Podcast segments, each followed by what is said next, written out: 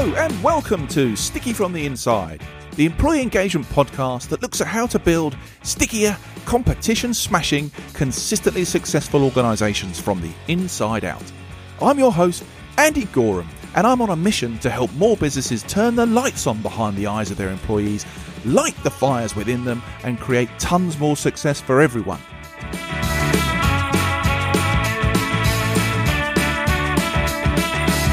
This podcast is for all those who believe that's something worth going after and would like a little help and guidance in achieving that.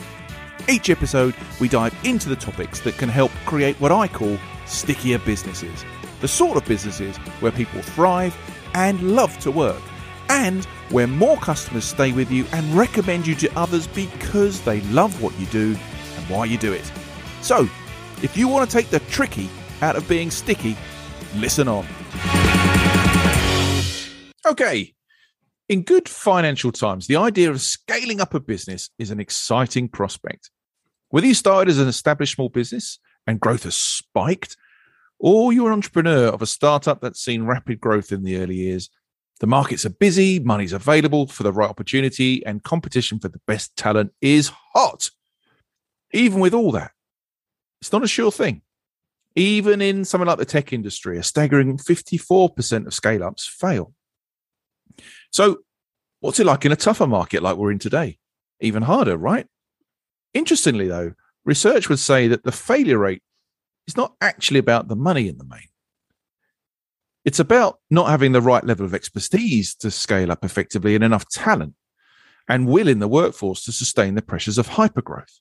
Forbes and Inc. magazine both say that building a great culture and team is one of, if not the biggest challenge scale ups face. So, in a market like we have today, how can you scale successfully and maximize the power of the people to do that? Well, today I'm joined by Andrew Bartlow.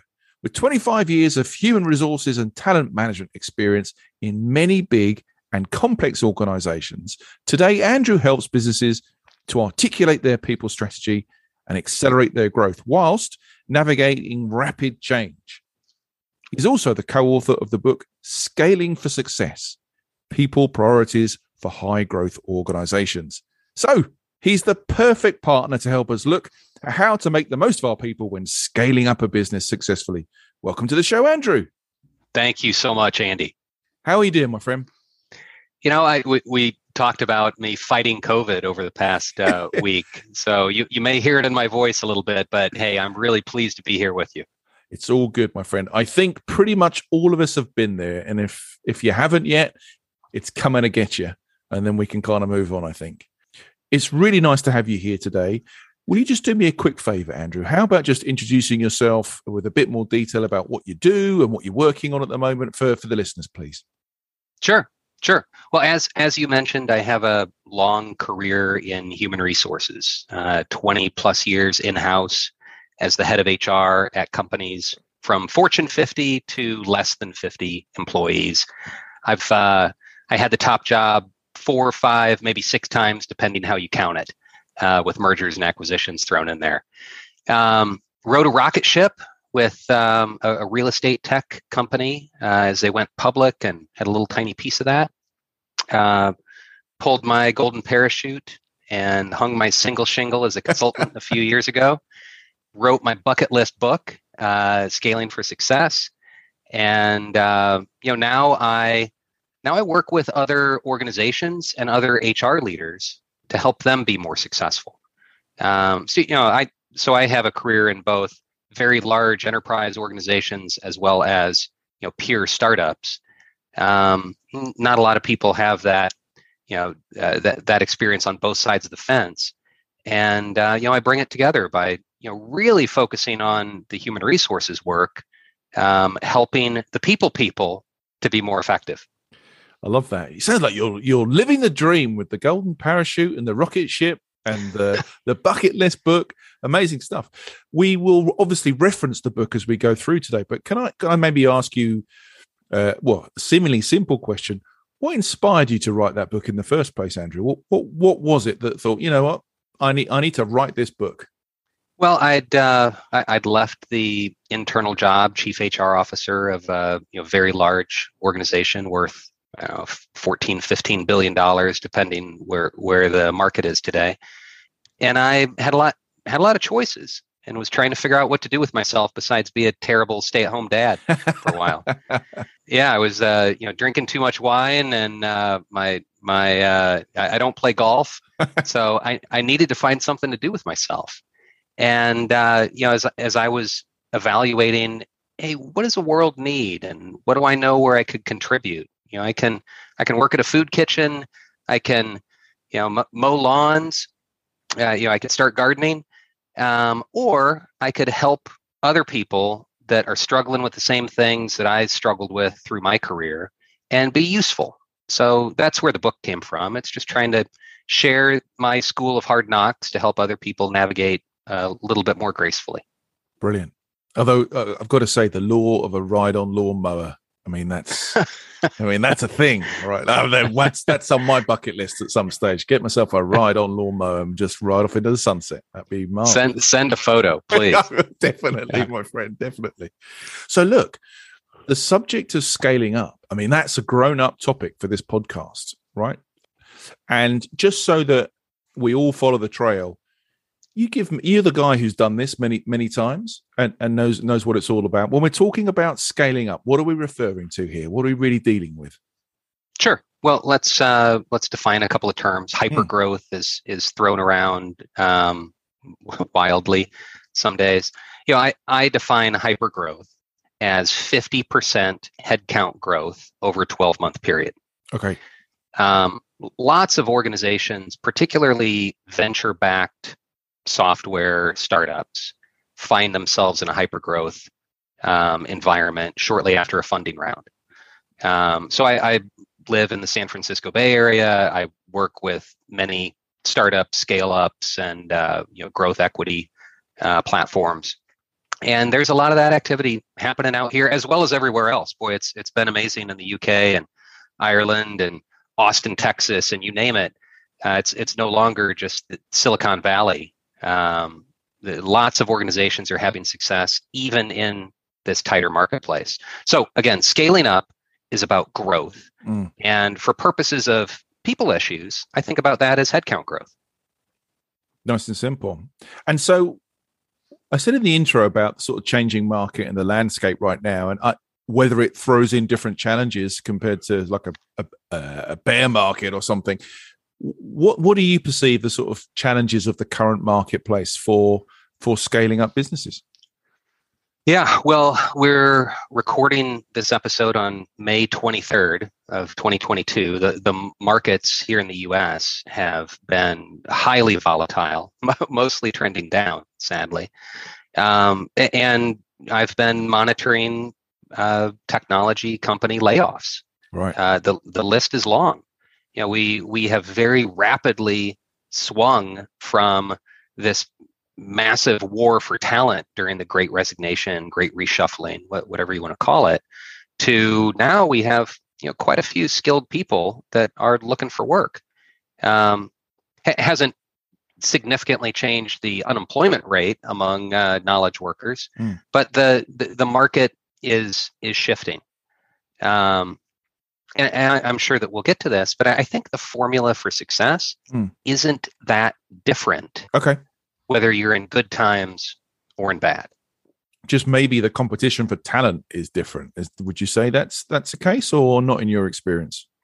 Yeah, yeah. Um, you know, no, no matter whether you know the the market is raising all boats or whether it's making things tougher for everybody, you know, there there is elite talent that organizations compete for and how to select those people and how to align them and ensure that they're working on the right things and keep them motivated and productive.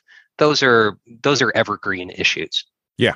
Yeah the market is, doesn't doesn't really shape that. It's there's a rule of thumb right? And maybe we should start to try and get into that when we think about whether it's good times or whether it's bad times what is that formula then for success for for scaling up from your perspective?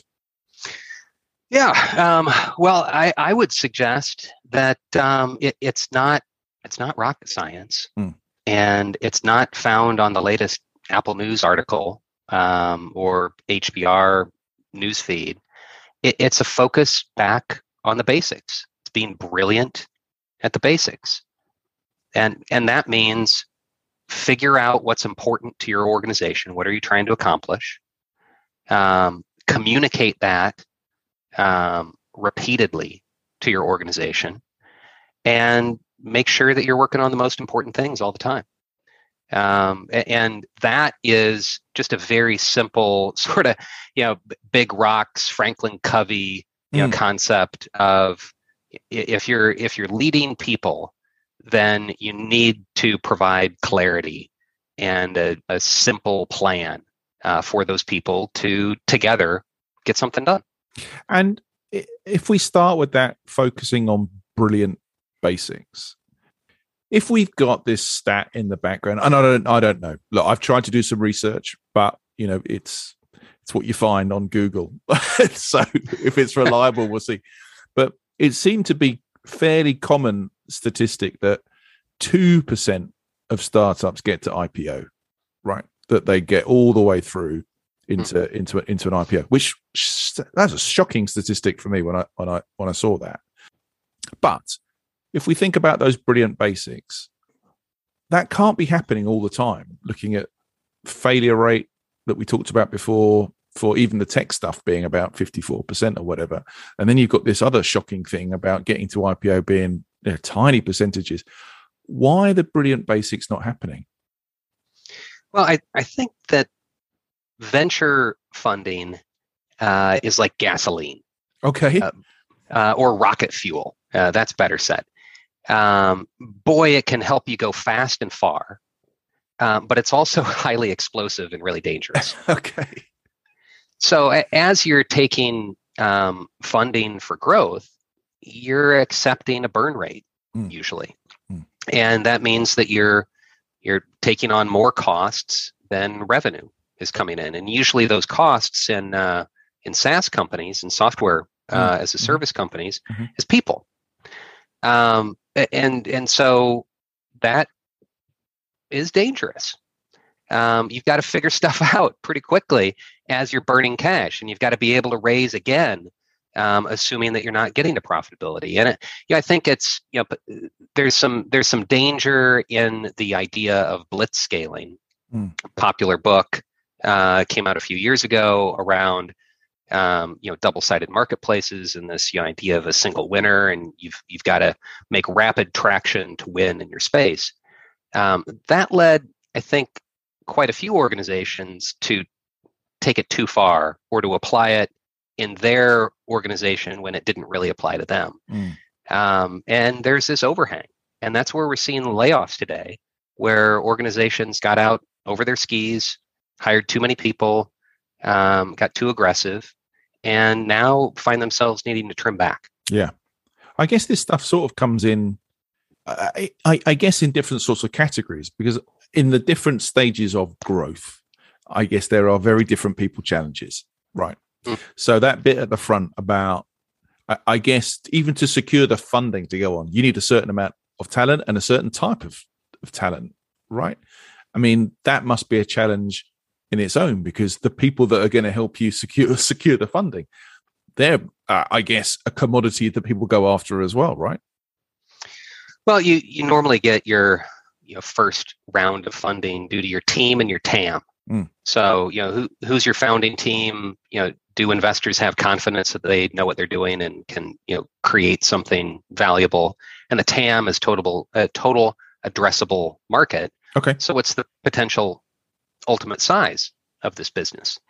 So you can get angel seed and even a you know healthy Series A. Boy, Series A's seem to be five to ten million dollars nowadays um, with a team and a TAM. Um, but beyond that, and I, I named my uh, own consulting business Series B Consulting. That's not because my last name starts with B, Bartlow, but because the people issues start to get really interesting and complicated around Series B. Okay. So around Series B, you're typically seeing teams of 50, 50 plus. Yeah. And so at that point, it's no longer just the founding team and you know the, the people in their garage or their their army of contractors. You have employees, you have layers, you have managers of managers, and that's where things get complex in an organization. It's around Series B, which coincides with around 50 people. 100%. This is the, I mean, I call it, I think I call it the frozen mo- moment for me. This is about letting go. All right. This is the point at which distributed leadership comes in. And it's it's not you, the dude, making all the decisions and, and carrying the can the whole time. You're looking for others to kind of take that burden, right? So your challenges, and it's staggering actually when you when you think how you classed hyper growth, fifty percent people growth in a in a twelve month period. I mean that's that's big, right? I mean that's noticeable change. That's that's people coming in every day or every week yep. new. And we know what it's like when you're trying to onboard people at a really simple uh, cadence. But when people are coming on a constant stream, I mean, that must throw up its own different challenges. Your whole kind of onboarding strategy process must be way slicker than the normal, perhaps, at that point. Yeah. Well, it, it certainly increases the attention on talent acquisition and on onboarding and often you know makes organizations a little a little sloppy in their speed. And um, you know you can you can trade off your your time cost and quality to an extent right? So those are the three levers and you can move really fast but it's not necessarily going to be you know ex, um, cheap and good uh, so you you know you can get two out of the three. Like two out get, of the three. Can't get all of them. Right. Absolutely. Right. I, I, worked in marketing, my friend, but that was a that was definitely definitely something I would say to clients or, or, or departments that were asking me for stuff. Yeah, hundred percent. I know the triangle, and yeah. and I guess at that point also you're deferring recruitment to other people, right? At that point of at that point of growth, you've probably done it yourself at that point. Well, you uh, you need to. Yeah. Um, boy, famous stories uh, with with Google mm. the founders of Google were still interviewing the first how many thousand hires. Wow. Um, the recruiting team was preparing a CV for each candidate, and one of the founders had to sign off that this was a Googler. Um, and they did that into the four digits that's of, incredible, of their it? company. Yeah. And yeah, that's uh, yeah, that, that's one of my you know key ideas that um, that, that I talk about a lot, which is just because Google did that. and Google is a wildly successful organization. I wouldn't suggest that's a great practice that lots of other organizations should adopt, right? You, you could make an argument and say, oh, you need to have control over your talent and you need to have you know deep assessment by by the founders for all your critical first x number of hires well i'd suggest that they may have succeeded because they have a great product or products, um, and in spite of an awkward uh, people management practice. Mm. And do you see that? Well, in your experience, how well have people coped with that leap of faith about that letting go period? Have you? I mean, you must have seen various kind of degrees of uh, happiness with that letting go stuff. Oh, um, not really. Oh, really? I, I have not seen. I've not seen a great range, but I, I've seen a lot of consistency. That it is really damn hard. Right. Can I say damn? Can I say that on? You've on said it, and it's cool. It's cool with me, my friend. All right, great. Um, it's it's really hard for a founder CEO to uh, delegate, to empower, to trust. Um, their organization is so deeply wrapped up mm-hmm. in their um, identity and ego that it's scary. It's terrifying to have anybody else make a decision of consequence. Um, and, and so uh, I have just about invariably seen founders struggle to varying extents, but there's always some level of struggle uh, with delegation, empowerment, and uh, you know it's. I guess it's letting go, but uh, managing a larger, more dispersed organization and this is why I think this is an interesting topic for us because, and I've referenced this guy before, but there was a piece of work done by Ranjay Gulati. I don't know if you're familiar with him, but he talked about um, the soul of a startup, and he and he talked about this, I guess, quandary that startup founders uh, face, like you just said, the their whole DNA is in this business. You know, it's pretty much everything they're living and breathing. It's every waking hour that they're doing. And as the business gets bigger, you know, they're relying on other people to kind of carry that message through. And yet, the first thought for them isn't to hardwire and code this DNA, it's just to live it. And he talks about the need to capture the soul of the business and to absolutely replicate hardwire, tell the story, you know, mm-hmm. breathe it into the business through other people as early as possible, particularly when you're doing this kind of hyper growth of people, because yep. you need other people to tell the story as passionately, as engaging, as authentically as as you are, right? Um, yep. And is is is that something? Is that a big banner that you waved in in your career, looking at all the people stuff for for for big growth businesses? Um, what I end up spending a lot of time on is the the CEO or the head of HR will approach me and say, "How do we keep our culture the same?" Yeah. You know, we it was going so great when we had 25, 50, 150 people, and now we're dispersed and we're working remotely and it feels different. And how do we how do we stop our culture from changing? Yeah right so the, the connotations there are it's still control it's still kind of holding back and yeah, yeah, yeah. um you know so i do my best to help educate them that hey this is a natural evolution. Like congratulations on your growth and more more growth more problems. Yeah. Um yeah and and as you grow those problems evolve. And so uh explaining the mission explaining the the critical few um, helping your broader team to make similar decisions as you would make as CEO founder, boy, that's powerful and pays massive dividends. Um, I, I, I do tend to steer a bit away from the really deep uh, vision, mission, values, purpose exercise. I think mm-hmm. that a lot of that work ends up going, you know, down the rabbit hole and involves massive teams for you know dozens or hundreds of hours and you know ultimately it's it's the the decision makers who need to decide who are we yeah. and how should things operate and take accountability for disseminating that throughout your organization. You can't bubble up culture.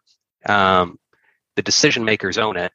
And and uh, you know that's what culture is. It's how decisions get made. It's who, who is rewarded, recognized, hired, fired, promoted, you, you, you name it. And so, you know, I, I tend to work with founders and leaders that are at some transition point and helping them understand this is normal, this is okay. Mm. Your instincts are probably hurting you, um, and and here's what it looks like around the corner.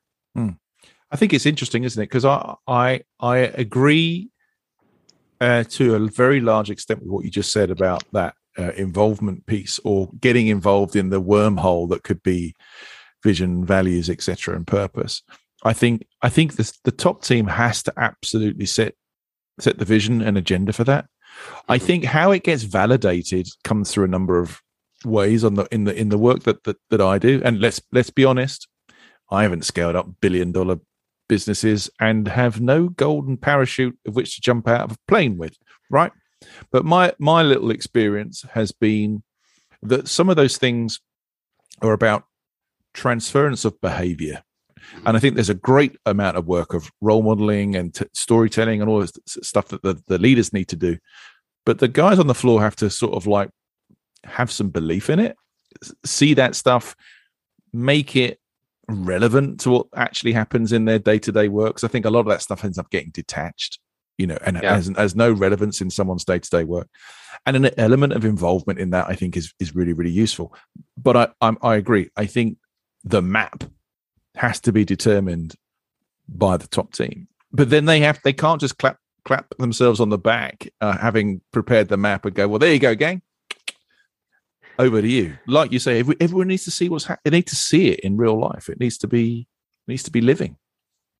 Well, hey, real talk about culture. Mm. Vast majority of organizations, their leader wants it to be air quote good. Mm. Right? Wants it to be healthy, where people want to work there, people want to work hard. And maybe they'll get engaged in the wordsmithing of what ends up on the wall or the mouse pads or your screensaver. Um, and maybe they don't. Yeah. So without naming names, yeah, I've yeah. worked at more than one organization where the CEO said, okay, we we just went through a merger. We probably need to communicate um, values to the organization. Uh, Andrew, you're my HR leader. G- go help me figure out what those should be. Right, Ma- massive exercise. O- yeah, okay, yeah. salute. Let's go. Yeah, let's pull together the team and uh, let's send out a survey and we'll have the focus groups and and the outcome. And I've seen this repeated with a bunch of organizations I work with. So not not just the the one experience there. Yeah, yeah, yeah. Um, it's meaningless. Hmm. It's it, it it doesn't mean anything if the leader doesn't own it authentically. Hundred percent. And if it doesn't embrace the good, the bad, and the ugly about the reality, sure, it can be a little bit aspirational. Um, but if you're putting out the pablum of we pay competitively and we you know embrace diversity and we encourage work life balance blah blah blah yeah everybody says that very few organizations actually do something meaningful around it correct it doesn't really describe how your organization operates i'd rather you didn't even do the do the exercise if that's what it's going to be you know totally agree mm. totally agree if if you're not going to do it well and embrace some of the warts um, don't do it. It's yeah. it's a waste of time. Your your organization has plenty of other things that are probably more valuable. Hundred percent, hundred percent. That's that's that's definitely my my mantra on here. That's only because I get a bit antsy about people just paying lip service to it or chucking the word innovation and integrity into a set of values and thinking it's done. You know, yeah. it's, it's it's not good.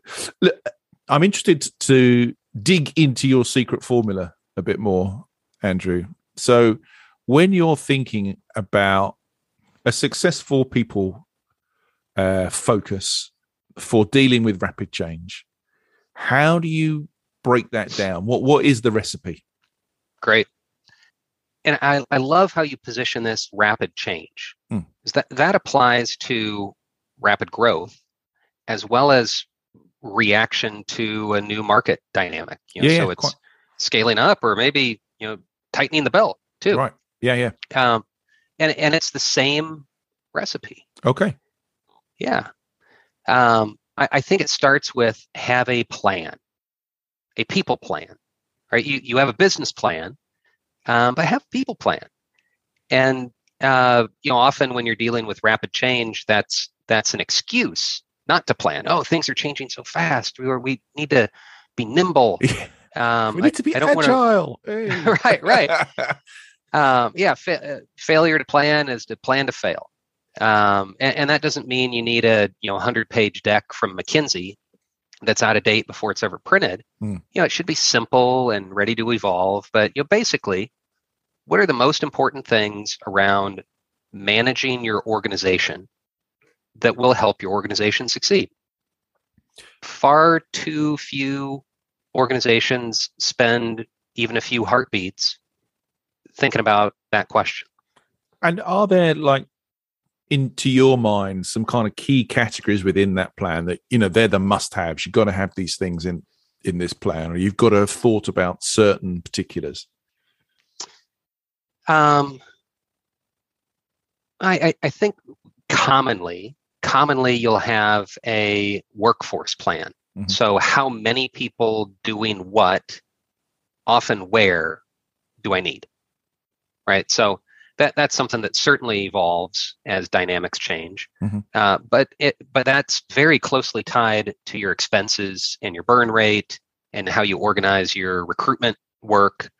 Um, so some form of headcount plan or workforce plan is immensely useful, but that's not the plan itself. That's mm. more of an output. Mm-hmm. So you know if if an organization says we want to expand into Europe, we want to you know in, increase revenue through opening a b2b channel and we want to improve sales force effectiveness great from a people management perspective what are the short list of things that directly support those most critical business priorities? Yeah.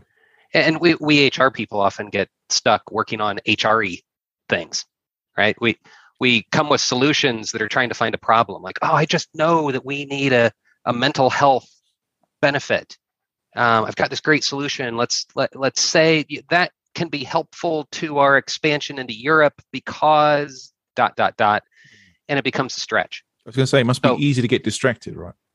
Oh yeah, yeah. So be really clear about your alignment of your most important people priorities mm. with your most important business priorities. So it mm. starts with having a plan, mm-hmm. and then it flows to number two, ruthlessly prioritize within that plan. Mm. So you know don't don't bring the solutions that are looking for a problem. Uh, make sure that you're allocating your time and resources and attention appropriately. So that that's number two. Number one, have a plan. Number two, ruthlessly prioritize to ensure alignment. Yeah. Um, number three, I'd say clarity. Um, you know, clarity is part of the recipe. It's part of the people formula around dealing with rapid change. That means communicate and repeat, set very clear expectations, reinforce those ruthlessly prioritized priorities, mm. reinforce what's most important to the organization, um, reinforce um, who should be doing what. Clarity is super important. Um, well, and then, sorry, Andrew, when you're communicating, yeah. and I know you say this because I've worked with a few people who, who came from very different schools as sort of CEOs. You know, one guy was they don't need to know the why; they just need to know what I want to do. And an, and another guy wanted to really explain the the reason behind stuff. Yep. And I I'm kind of more aligned to the second guy, right? Because I think the first question anybody asks, either they've read an announcement or they've walked away from a briefing, is well, well, why are we doing that? right? What's what's what, what's been your experience with with that sort of clarity piece? Yeah, um, it in my book, uh, you know, chapter one, I I talk about these two archetypes, kind of you know, tongue in cheek, of the mule driver and the prophet. Okay. Um, and uh, you know, it, it's it may be a little dated, uh, mule driver, uh, the idea is you have someone who's sitting on the wagon whipping the mules, and they're making all the decisions. They're deciding what direction to go in and how fast. And the mule. So the analogy here is your team is the mules. Yeah, right? yeah, you yeah. might feed them carrots. You might pet them. Uh, they, they might get Evian water, but like you're you're the taskmaster. That's the mule driver the, the other archetype is the prophet, the long flowing white beard coming with the uh, um, stone tablets who can attract this crowd of brilliant people around them and you know capital it throws itself at the prophet uh, but the prophet doesn't like to get their hands dirty doesn't like to come off the mountain has a really tough time making tough decisions and mm. executing mm. so th- those aren't necessarily on the same axis mm. Um, but th- those are two really common archetypes of founders. Yeah. The, the person that's kind of doing it all and the, the driver and the big idea visionary who you know isn't really sure how to get stuff done but can you know sure build a great team yeah so i think there are risks with both of those uh, archetypes i think there are real positives to both aspects. Like mm. the mule driver, you're going to get where you're going. Yeah. Mules may not be happy, might change out some mules along the way, but you're going to get where you're going. And uh, the the prophet, you'll have this motivated, engaged, positive team until they figure out somebody actually needs to break ties and we're not getting anything done. So, you know, I think I think the the message there is you should look for the Goldilocks zone, that happy middle um, where you're getting stuff done and you're giving your team enough context that they can you know go down the right road. Yeah. No it makes sense to me. Makes sense to me especially when you put it that way. So so we've got have a plan. We've got ruthlessly prioritize we've got bring the clarity piece. Uh, anything else to that recipe? Uh, yeah I'd, I'd add um, again people formula for dealing with rapid change. Mm. Um, context is king. Um, so just like we talked about the um, recruitment and selection process at Google during the early days, Mhm. um, what works um, for you is likely to be different than what worked at some big famous brand name company um, that probably had a very different context than you do. So, you know, just apply some critical thinking to whatever sort of air quote best practices uh, you hear about. Yeah. Yeah. Do you, in your experience now trying to help other businesses, do you see that as a, a common a common thing? Someone sitting there either highlighting a Google or a Netflix or a Patagonia or whatever it might be, some some kind of hero company, and well, they did that. We should we should follow that path. Is that is that something you see often? Yeah, I, th- I think we're we're in a silver bullet or pharmaceutical culture where we want to take a pill or follow the playbook that will guarantee success. And so and so did this. You know, LinkedIn did blitz scaling, so we should do blitz scaling. And uh, you know, Netflix did that, so we should do that. Yeah, I, I think for dealing with rapid change, rather than applying rapid solutions Mm. that aren't well thought through, what I'm encouraging is take a couple of breaths. It'll help you accelerate and map out a really simple plan that has clear, aligned priorities um, and apply a, a light pressure testing of does this make sense for us? Mm. Whatever we're trying to bring from your last company or what you read about over the weekend or your CEO retreat that you went to with the investors, um, you know, just just apply some you know, basic critical thinking of eh, is this likely to work for our situation? And when you went through it yourself, and now you've come out, I guess the other side, you've got your plan. Um, you've got your four ingredient recipes. What what was the toughest lesson you had to learn actually going through it yourself? Yeah, well, I've uh, I've led this sort of work a, a bunch of times, and now I advise companies how to do it themselves.